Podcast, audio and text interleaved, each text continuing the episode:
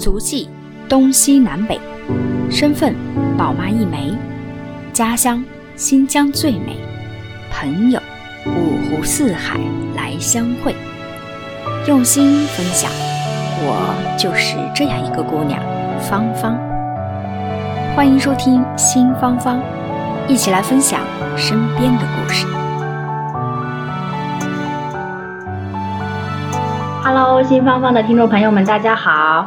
很开心呢，这一期又和大家见面了。好，那这一期呢，我们跟大家聊点什么样的内容呢？这一期啊，就是呃，也是我们的一个这个叫座上客啊，常客了啊，邀请到了我的这位美丽的小学妹啊，然后来做客，作为我们的这这一期的一个嘉宾。那我和她呢，就会一起跟大家去分享分享我们在香港的这段时间里面啊，这个永居的身份和非永居的身份的一个区别啊。那当然也是因为有很多的这个线下的听友们啊，就给芳芳留言，就是说我们可不可以聊一期这样的话题，我们来说一说香港的这个身份到底对我们来说有什么样的帮助，我们取得了呃之后有什么样的优势，那如果我们不换取呢，又有什么样的一些顾虑要考虑的事情？好，那我们这一期呢，就跟大家去唠一唠香港身份的这样一个话题啊。好，丹丹，丹丹你好。Hello，大家好，我是丹丹，又和大家见面了。哈哈，超开心的啊！这之前我们就录过一期节目，丹丹先这之前也跟大家介绍过啊，这是再跟听友们再重复一下啊，也是我的一个学妹了。你当时是在香港理工大学读书对吧？哈，来这边申请，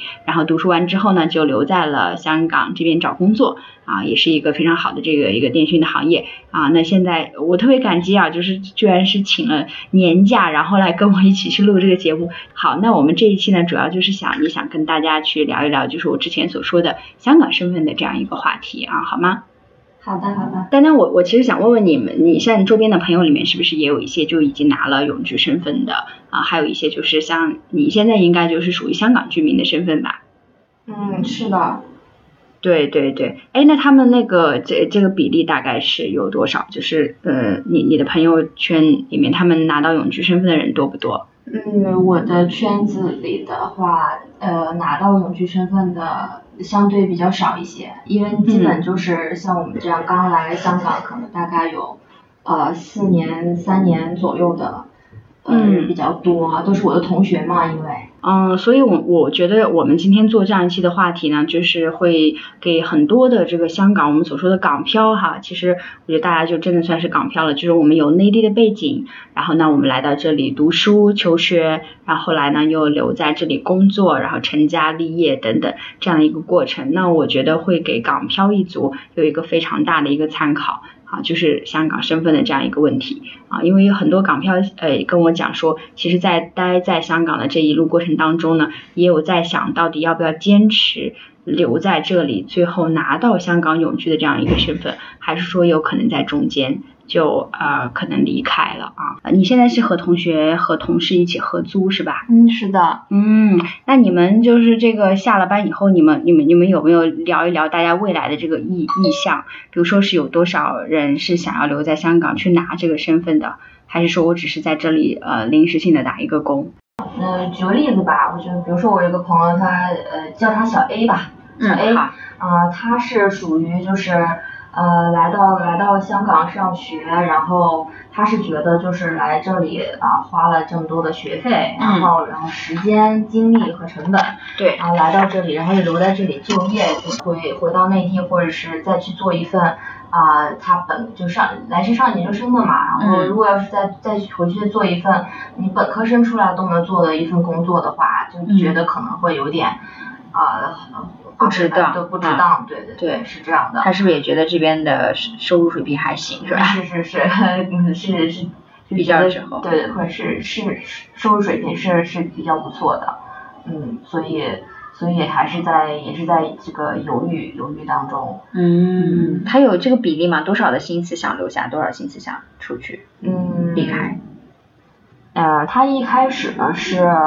呃想留在香港的心有百分之七十，嗯，啊、不想想想回去呢，想回去内地呢有有百分之三十。这这是一类朋友是吧？嗯，对对对对，哦，还我还有还还可以再举一个例子，啊、呃，叫小 B 吧，小 B 朋友，嗯，他是属于那种就是啊、在深圳已经有了呃自己的一套房子，嗯啊、然后呢，呃，然后在香港工作，嗯然后后来呢又谈了一个香港的男朋友啊，嗯所以呢他就是容易在这个深圳和这个香港之间有点啊摇摆不定，到底是最后是留在留在哪个城市？嗯啊，对，是有也有这这方面的考虑。对，对其实这种情况很常见。嗯，对，是的，因为我们在这里工作，在这里生活嘛，是吧？嗯，对会遇到很多的人。对，而且本来就处在这个大湾区这个位置，所以就会和内地和香港有着千丝万缕的这样一个呃桥接嗯啊，所以我们经常会是做一个这个桥梁这样的一个角色。嗯，是的，是的，是的。对，那我觉得特别好。那你看，我们身边都有这样的朋友，包括自己也都有这样的问题。那我们这一期其实聊的话题呢，就跟呃每一个人是息息相关的啊，跟这个这个大湾区，跟这个香港的这个居民都是息息相关的。我们今天主要就是想要来聊一聊，呃，香港的这个居民的身份，如果我们留下拿到永居会有什么样的好处？那如果我们离开，如果没有拿永居，那我们在内地会获得什么样的好处？然后到底怎么样去抉择呢？就还是要看大家的一个选择。所以我们今天主要来聊一聊这个香港居民身份啊，香港永居身份的这样一个话题。嗯，嗯对，其实我觉得这个呃真的是还还还还需要蛮蛮有勇气的啊，毕竟这个香港的这个居留变成永居的条件是七年，哎，但是我觉得可能听友们不是很了解这一块儿，我简单的跟大家做一个呃这个普及性的一个知识普及的一个介绍哈。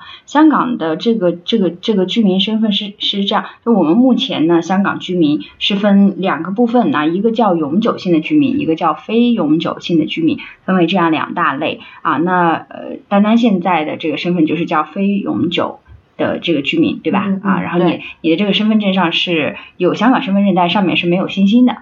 啊，就是属于这个普通普通市民的这样一个身份啊。那但是呢，嗯、就是我们所说的，如果说你想变成香港永久居民的这样一种身份呢，啊，需要怎么样去做呢？就是需要符合两个条件，一个呃，而嗯，这一第一个条件就是说你需要持有一个有效的这个旅行签证，那当然你你有一个旅行签证，你才能入到香港来。第二个条件呢，就是需要你连续七年或者是以上啊，都要通常居住在香港。然后你符合这两个条件之后呢，你就获得了就是变成香港永久居民的这么一个呃这个这个前提啊。当然这个是根据呃基本法的第二十四条第二款啊的这么一个条例啊，这个入境的一个条例。来设立的啊，所以呃在这里跟大家做一个小小的一个补充啊，那所以呢，我们现在你所说的这个啊室友的周边朋友的一些纠结，包括我知道你之前你自己也是有纠结的，对不对？嗯，是的，是的。对，所以我们在纠结是什么？就是说，我们到底要不要留在香港长期的，就是满足连续居住七年的这个条件？那一旦有这样一个目标之后，我们可能大部分的时间都要待在这个城市，这样我们可能七年之后才能去拿到这样一个永居的身份。对，那如果说我要是可能不是不需要拿永居身份，我可能呃中途离开，那就都没没所谓了哈。嗯嗯。对，哎，那所以你你之前纠结的那个问题，你现在你现在有想长期留在香港拿香港这个永居身份的一个打算吗？呃，其实就在一刚开刚开始来香港的几年的时候，我可能就是没、还没有这个打算，因为嗯确实是刚来是不太适应这边的环境，嗯也嗯，没有往这方面去想。对。呃，后来呢，就是我我有一个呃关系比较好的朋友，嗯。他是就是来香港之后就是一直比较。呃呃，也不说是坚定吧，就是比较稳定的，就是就是留在留在留在香港，嗯。啊，所以呢，我然后我也我也有问过他，就是呃关于这方面的想法，嗯。所以我是就是听他的说的会比较多，所以我是我有受到一些影响，我觉得就是呃嗯拿到香港身份好像对于对于我们来说，对于我这样的个人来讲，可能就是呃有利的方面会比较多一些，我看重的有利的方面比较多一些，嗯，所以所以我就说考虑了一下，我说要不要就是呃做个这个决定，就是去有这样一个小目标，嗯，嗯，对对对。对对，这个商业人士的小目标是先拿到一个亿，我们的小目标是先拿到一个永居身份。对，对其实我觉得是这样子的，因为有的时候你需要给自己设定一个 target，然后你你你的每一天你才会过得比较有有奔头的这种感觉，嗯。嗯哎，那我可不可以再多问多一点点？就是像你的这个朋友之前他不是也立了这个小目标，说想要在香港哪先拿到这个身份嘛？那我觉得你你能不能呃作为因为你现在是没有拿到这个身份的一个状态，是非永居的状态。状态嘛。嗯嗯。你可不可以就是设身处地的，就是拿你的这个实际的情况跟我们讲一讲？如果我还在香港，如果我是一个没有拿到永居身份的香港居民，那我可能呃有可能的一些不便利的一些地方在什么在什么什么地方啊？就是它的这个区别是在什么地方？所以令到你可能会有一些动力，说我想要去拿到这样一个永居身份啊，可不可以跟我们简单的分享分享？嗯。啊，主要首先第最最第一点最基本的，那就是我们需要每年或是每两年的时间都要去续我们的这个签证嘛，嗯，所以就要去办理啊，然后办理的过程中你是不可以离开香港的，就是在一定程度上限制了一些自由吧，就是因为它有一些时间和条件的限制。对，哎，我这个想起来了，其实我之前有一个朋友，他也说了一个很重要的，就是没有这个香港永居身份的，算是不好的地方哈，劣势。嗯。就如果说我是你，你现在是有那个签 contract 是在给公司打工的一个状态，啊，是的？是的。对，那所以公司可以去帮你不停的去续签你的这个 contract。但是如果假如说你现在有一个很好很好的生意，你有自己一个多一笔启动资金，你想自己去创业啊，然后不是。呃，就是不是不是不是不是想打工了，想纯纯去做创业这样的一个呃一个举动，那有可能你的这个签证就会断掉，对不对？因为因为他你就变成了你就变成了不是一个受雇的一个状态。嗯，对对，所以我我之前我记得我有朋友跟我讲说，他觉得拿到永居身份的一个很大的好处是可以终于可以开始不用打工了。嗯，是是是。嗯嗯，还有还有其他的吗？我想我我也想多听一听。嗯，还有就是呃，我周围的朋友比较多。反映到的就是就是去旅游啊，嗯，去周边旅游，嗯，呃，比如说台湾呀、日本呐，还有泰国，嗯，这些地方去旅游的话，可能我们是需要呃办理签证才可以去前往的，嗯，啊，所以也是也是会会呃麻烦用到一些时间，对对对，会麻烦一点，嗯，对，这个真的是。这个的确是，呃，如果你有这个永居的身份，会更快捷一点。我经常就是身边就有同事啊，说走就走的旅行啊，他们是完全可以实现的，就是买了机票明天就能走，这种就是非常的羡慕。就是他们是拿永居的是吧？对对对对，所以就是在旅游旅游这一方面呢，还是这个费用居和永居就是还还是有很大的一个区别。对对对。对你，你提到这一点，我我我自己个人觉得，因为有很多的人会觉得，嗯，这个拿到香港永居身份之后，我们我们等一下会聊完之后，跟那个听友们去做一个盘点啊，过一下，然后我们把这个呃好处和不好处呢，都跟大家去做一个梳理啊。但在这里，其实我个人觉得，也包括就是大众会觉得，拿到香港的永居身份之后的一个非常大的一个优势，也是在于你可以同时获得这个香港护照。对，香港护照其实在全球来看，它的含金量还是蛮。高的，我不知道有没有去啊呃在网上呃搜过这方面的讯息哈。那我我因为我前两天还真的有在网上去查，就是我看到这个香港入境处这个官网啊，上面宣布是从二零二零年的十月一号起开始公布的啊，那就是香港的这个护照。你拿着香港的这个护照就永居之后啊，你可以免签的呃呃地方啊，加上这个落地的这些免签的国家，一共是有一百六十七个啊，当然包括像加拿大、芬兰、日本啊、法国等等啊很多的地方，所以就是像你所说的，你的同事就可以，如果他有这样一本护照，他就可以有一场说走就走的旅行啊，就是会会让人羡慕，对，会让人比较羡慕啊。其实我我这里我哎，好像护照能免签的国家特别多，那也并不能说明就。就是一个呃很牛的指标啊，那个顶多就是说明啊，你可能这个就是出去玩方便一点。那如果我对于不不爱玩的人，其实对我也没有什么影响。但是后来呢，我自己又去反复的思考了这个问题。我觉得一个国家或者是一个地区，它的这个护照的含金量啊，不能以旅游去的这个地方来来盖啊，这个是比较简单的。其实它的含金量高，如果能够免签的国家多，正。恰恰说明这个地区的发展指数还是很不错的，因为你想有那么多的国家，他愿意让你去免签，他愿意让你来一场说走就走的旅行，那你的这个地方你的治安啊，你和其他之间国家之间、地区之间的一个良好的关系都要维护的非常好，然后你的安全系数也非常的高，所以大家才能形成一个良性良性的这样一个合作的一个呃模式。那所以我觉得这一个指数和这个指标呢，还是很能反映。啊，一个地区的这个或者是一个国家的一个繁荣程度的啊，就是它的免签的这个国家的数量。你比如说，我给你举个简单的例子，就是呃，我不知道你你在你心目当中，你觉得美国的护照好不好用？你觉得美国护照在全球应该可以排第排第几？如果就是很好用的吧，排前几的吧。啊、那你觉得那个日本的护照怎么样？日本的也还可以，是不是？会觉得其实有个错觉，会觉得应该是在美国之后？嗯，对，对，但是但是这一场疫情下来呢，就是我我也在网上去查了这方面的信息，我自己也是有一个很大的一个呃被吓了一跳。你看美国的护照，呃，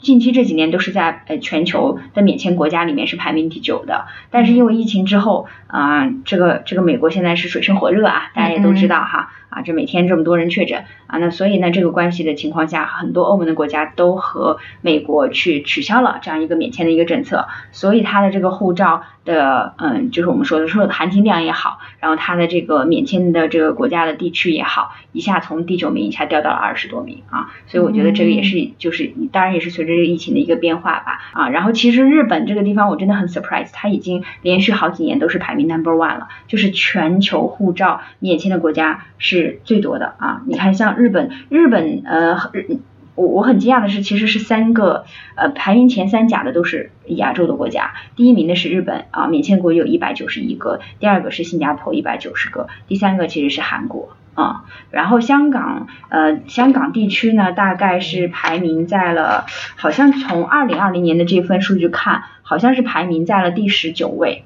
啊，因为一有一百六十七个这个免签的地区嘛，然后像呃加拿大和澳大利亚这种传统的移民国家排名也是前十名的啊，第九位，啊跟美国是齐名的这样子的一个呃大概的一个情况，所以我是觉得嗯后这个护照最值钱的一个部分，这个我们一定要看它的免签国家。啊，因为它能够体现出这个地区的经济发展水平、这个地区的安全系数，以及这个地区和其他的国家之间的一个友好往来和它的国际地位，我觉得都是能够通过这样一个免签国来体现出来的。嗯，所以我觉得是一个非常重要的一个指标。我们在呃考虑要要要要去移民的时候啊，我觉得是一个非常重要的一个指标。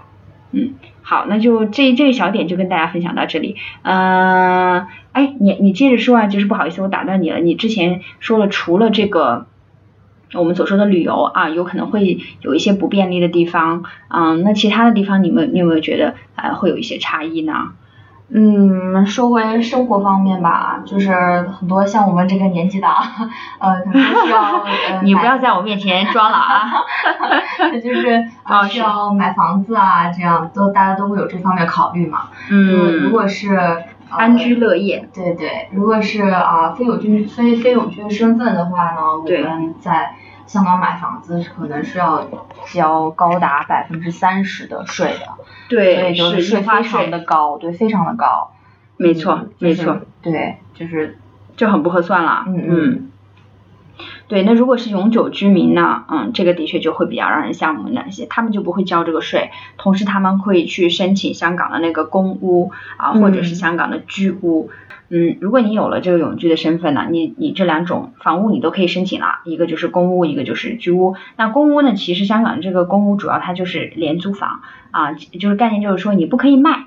啊，我我这个你我可以很便宜的一个价格，我就把它租下来，甚至有一些的那个呃公屋的租金可以便宜到一一两千块钱呢。嗯嗯，就可能你在北上广深，你在深圳，呃，可能都未必能租得到吧？啊，一千多块钱，我觉得哇，这。很便宜便宜了。深圳的公租房可能呃一个人的吧，单房的嗯可能也得要一千左右人民币。啊啊，就是就是他优惠的这个房间可能也要这个钱，是的，是的。对，所以我觉得如果能够以这么低的价格去租到这样一个房屋去使用，也是非常划算的啊。然后，当然这个房子你是没有处置权的，就是说你不可以进行买卖嗯啊。但是另外一种就是我们刚刚说的那个呃叫居屋了啊，就这个叫叫经适房啊，经适房咱们内地也有嘛。啊，就经济适用房，这个如果你就是其实是可以低于市场价，比如说你百分之以市场价百分之七十八十的价格把这个房子买下来，然后那嗯你这个房子是可以进行买卖的，因为你就是呃有这个买卖的这个权利啊，就不是以租的形式，是以买的形式。所以说，那这两点来看呢，的确是这个身份能够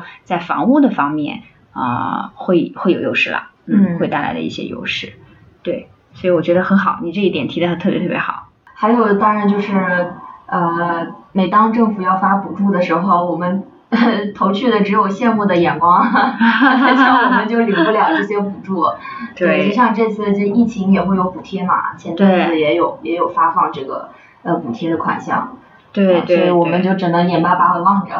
对，疫情好像是呃，疫情是呃永居是每每个人十八岁以上可以补助一万块。嗯嗯。嗯，对，它还不是一个家庭哦，它是以十八岁以上的成人来计，那也就是说，比如说一个三口之家。啊，爸爸妈妈和小朋友，然后小朋友如果也够十八岁，那就是可以领到三万块的一个额外的一个政府的补助。嗯，当然呃是永居啦，啊，是是，对，后面有时候还是会推广到非永居，但是好像 就没有下，然后就没有然后了。是的，是的，对，应该会压力比较大一些。嗯。所以这个的确是会有一些，而且我我我有听讲哈，说这个补助不仅仅是给香港的永久居民，就是你香港获得永久居民，你居住在香港，你拿这个补助。如果你是香港的永永久居民的身份，你居住到了海外去，然后这个补助你同样拿我。哦，是的，是的。对，所以我觉得这个还是蛮好的，嗯，这个是蛮好的一点。对，还有我我帮你去补充啊，还有还有一个就是，嗯，其实他们可以考公务员嘛，如果你你有那个啊永居的身份的话，但是呃像如果不是不是呃像你现在这个这个这种情况，呃应该是没有资格的吧？嗯嗯是的，所以还有还有没有其他的你觉得可能需要嗯跟我们的听众朋友们去去分享的一些不一样的地方？我们就来找茬吧，就找到底有哪些不一样的地方。嗯嗯，呃，我还有跟呃从朋友那听到的，就是呃如果有就是就是移民有这个移民意向的这个呃朋友们，嗯嗯嗯嗯，就是好像就是就是非永居和永居的这个条件也是不太一样的，就是相对于我们来说可能门槛会高一些。嗯，对对，还有一些就是呃。那投资什么，或者是开开户一些方面的，就是限制条件会比较多。嗯，对，是是这样子的。嗯，你你说的这两点我都感同身受。嗯，因为我才有朋友准备想去去英国啊，去去做移民这样。那如因因为你知道前一段时间不是有香港的这个 BNO 的一个政策嘛？嗯。啊，那所以你有香港的身份的话，呃，去移民英国会更容易一些啊，永居身份。呃，其他的我倒不敢讲。那就是我因为我自己有在呃开了，就是申请了一个公司在香港。那这个我就有听他们说，因为我想去开一个公立的户口。啊，我想开一个对公的户口，就是找银行去开公司对公司的这样子。然后那个就是会计师就跟我说，你不如就嗯，其实你拿到永居身份之后，你再去开就会好很多，会好开，容易很多。因为就是银行对你的信任感和基础都不一样。包括去做贷款啊等等这些，他看到你是永居，他也很容易就给你批了。嗯，是的，因为他觉得就就呃你你就比较 stable 嘛，啊比较稳定嘛。对，不然可能需要按一些资产证明啊，或者是定期存款之类的一些证明文件去去去申请才可以。嗯，对，比较麻烦一些。对，是这样子的。所以你看，嗯，我感觉好像我们讲了零零散散讲了蛮多的了。嗯。那如果总结下来，比较核心的一些点啊，就是如果说我们现在呃，为什么我们会心之向往对这个东西，那就是因为如果现在是非永居的一个身份啊，那我们可能没有办法去得到我们刚才所谈到的这些福利啊。譬如说最重要的一个就是我们刚刚在讲的这个特区的护照。那这个护照和一百六十七个国家免签的这些是享受不到的。嗯。然后还有像我们刚才所讲的那个，呃，比如说你你可能自由没有那么的自由，因为你现在不是永居呢，那你创业也好，然后我现在比如说我现我需要给自己休个假回到老家也好，其实都不是那么容易实现，因为你要跟你的那个呃叫什么 working working visa，就是跟你的那个签证要绑定起来。对对对，请假还要提前计划。啊，对是。你现在是几年已续签？嗯，我现在是两年已续签，刚好等到明年二月我就要续签了。哦，所以可能刚好赶到过年的时间就回不了家。嗯，所以就会你看就会受到一点点自由度的影响不变。对。对，但是嗯呃还有就是一个呃一般情况下，我我因为我自己也是这样过来的，就你在续签之前就是千万不要跳槽，很危险，对吧对吧？因为如果这间公司不给你续签。那就麻烦很大。嗯，是啊，啊，就最坏的打算是不是就你就就只能就又又回去了这样，因为你没有有效签证留下。对，这样的话就没有办法再留在香港了，就是可能需要面临回去的问题。对对，所以这个也是我们刚刚讲的，就是第二点，就是自由度的一个问题嘛，啊，可能会自由度受到一些限制啊。然后还有就是我们前面讲了一个，呃，也是近期比较关注，就是买房子可能会便宜一些，然后不用上这个印花税，百分之三十印花税，然后你也可以去呃找到这个公屋啊、居屋啊等等，然后去买，那可能会有一个更优惠的一个政策在这里。对，所以我们觉得大体上呢，就是跟大家聊了，嗯，这林林总总聊了聊了这么多哈，嗯，我觉得我们这这一块这一趴聊的其实主要是集中在说，我现在如果没有呃永居的身份，我现在只是一个香港居民啊，就好像大家现在你这样的一个情况，那我就会呃有一个心之向往，我会觉得，哎，我可能拿到永居身份之后，我就会有等等等等的一些条件，所以我会去努力，哎，但是你有没有想过说，嗯？会不会有些人他是在纠结的？他是在想说，我如果拿到了香港永居的身份，我会不会反而丧失了一些优势？